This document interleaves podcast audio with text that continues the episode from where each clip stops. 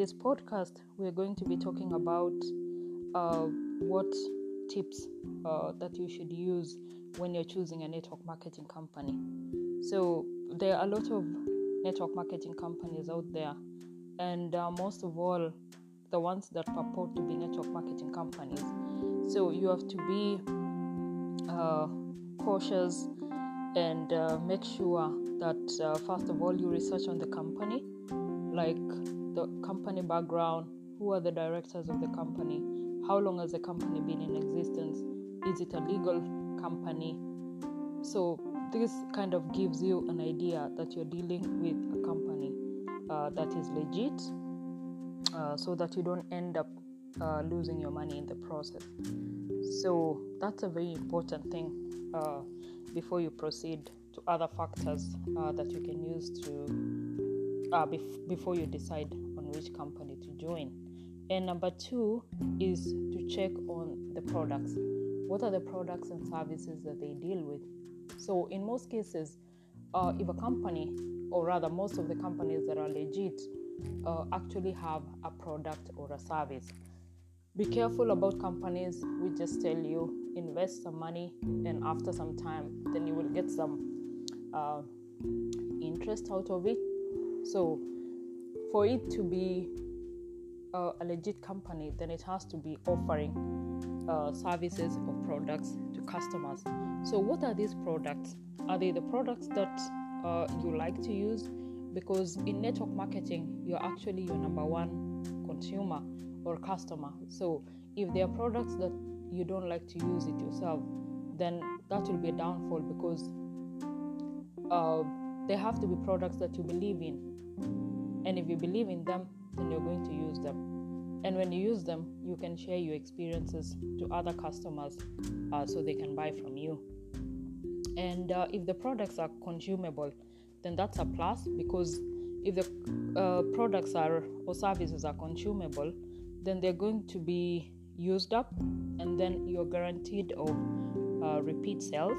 So uh, you can have one customer buying uh, not just one time but over and over. So you have an advantage of repeat sales, so that's a good thing. And uh, if the products appeal to a broad demographic, uh, demographic in the sense that are they only for women, are they for men, are they for children, or do they, or, uh, can they be used for across, uh, like uh, the population? That's in terms of uh, no bias in gender, age, etc. And another advantage is if the product can be used across the world, that means that you have a chance to expand your business not just in the country uh, that you're in, but you're able to ex- expand to other countries uh, because it can be used also in those areas. And another thing uh, is that uh, the products have to be like necessary products.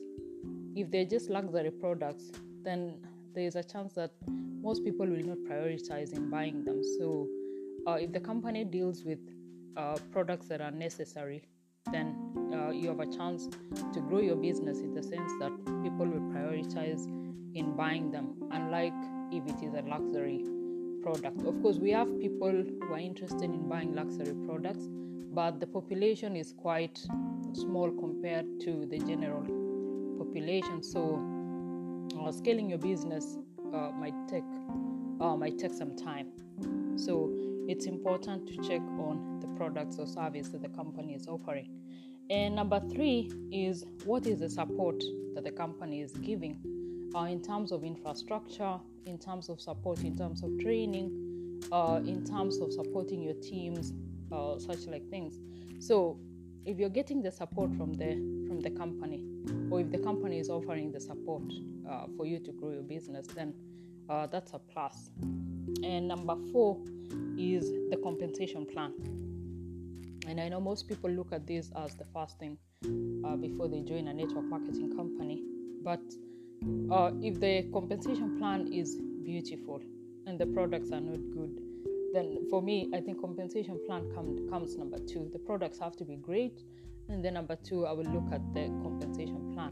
So compensation plan is how does the company compensate you when you sell the product? Do do you get only by referring people to become uh, distributors, or are you able also to earn uh, from the profits? Are you also able to learn leadership development uh, bonuses, uh, things like that? Like, how vast is their compensation plan so that you're able to get a reward uh, for your services? And uh, like when you market the products and you actually do the sales, how much compensation that you get? Is it value for time? So you have to look at that also. And uh, apart from that is the return policy, and I think this is very important. Um, for example, if you if you have like very large stock of products and uh, you're planning to sell, and for whatever reason you're not able to sell, then look at the policy that the company has. Does it allow you to return the product that you're not able to sell, so that um, your money is not tied up on the initial capital for a very long time. So, are you able to trade in? Are you able to return and uh, maybe exchange or do something with it? And at what cost? Because definitely you're not maybe not going to get all the money uh, money back. So, how much? How much percent is the company willing uh, to give you back when uh, when you decide to return the products? So I think basically those are the most important factors that you should look at uh, before you join a network marketing company. So number one, I said is you research on the company. It's very important. Do a background check on the company. Number two, look at the product range or the services that they offer.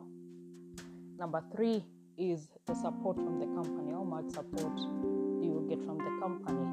And number four is the compensation plan how much money you get in return for your service to market the products. And lastly, is the return policy. If you're not able to uh, sell the products, are you able to return? So, for me, I think those are the most, most important uh, factors. Of course, there are other factors you can look at depending on what you're looking at when you're starting a business. But for me, I think these are the most uh, important factors. So, thank you so much for listening in do share if you find this information uh, useful you can share with your friends and uh, give us some comments on this. And uh, we'll see you next time. So thank you very much for listening. It's goodbye for now